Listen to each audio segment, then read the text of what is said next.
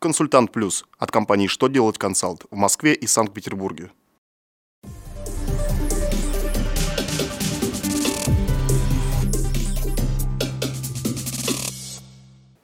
Добрый день! Для вас работает служба информации телеканала «Что делать ТВ» в студии Ольга Тихонова. В этом выпуске вы узнаете, какие формы нужно заполнить при постановке на учет в качестве плательщиков страховых взносов, как планируется усилить ответственность за предоставление недостоверных сведений в СМИ, какую форму нужно заполнить для получения соцвычета по добровольному страхованию жизни. Итак, о самом главном по порядку.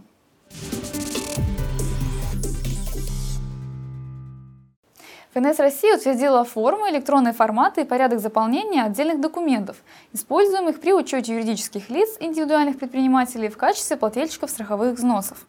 В частности, утверждена форма сообщения о наделении обособленного подразделения полномочиями по начислению выплаты вознаграждений в пользу физических лиц. Такое сообщение организация должна представить в налоговый орган в течение месяца со дня наделения обособленного подразделения указанными полномочиями. Если, конечно, решение о наделении полномочий было принято с 1 января 2017 года и позднее.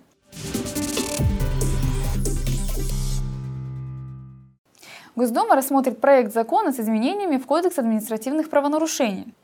Согласно предложенным изменениям, отказ предоставить информацию по запросу СМИ, несвоевременное ее предоставление или ложные сведения повлекут за собой для должностного лица штрафы 25-30 тысяч рублей. В настоящее время законы Российской Федерации не допускают отказ в предоставлении информации по письменному запросу редакции СМИ.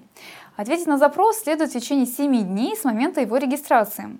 Отказать СМИ можно только, если в запрашиваемой информации содержатся данные, которые составляют охраняемую законом тайну. Практика же показывает, что зачастую сведения предоставляются существенным превышением указанных законом сроков или составляются для отписки.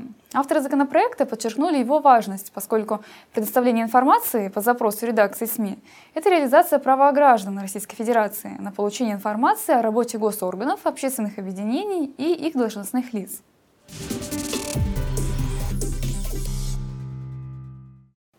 Налоговая служба рекомендовала физическим лицам пользоваться установленной формой заявления на соцвычет по расходам на добровольное страхование жизни.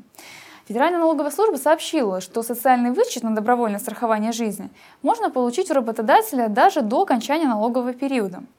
При этом нужно подтвердить право налогоплательщика на вычет. Помимо формы заявления, в письме Федеральной налоговой службы содержится форма уведомления, которая подтверждает право физического лица на вычет по НДФЛ. Это уведомление налогоплательщику нужно получить в налоговой.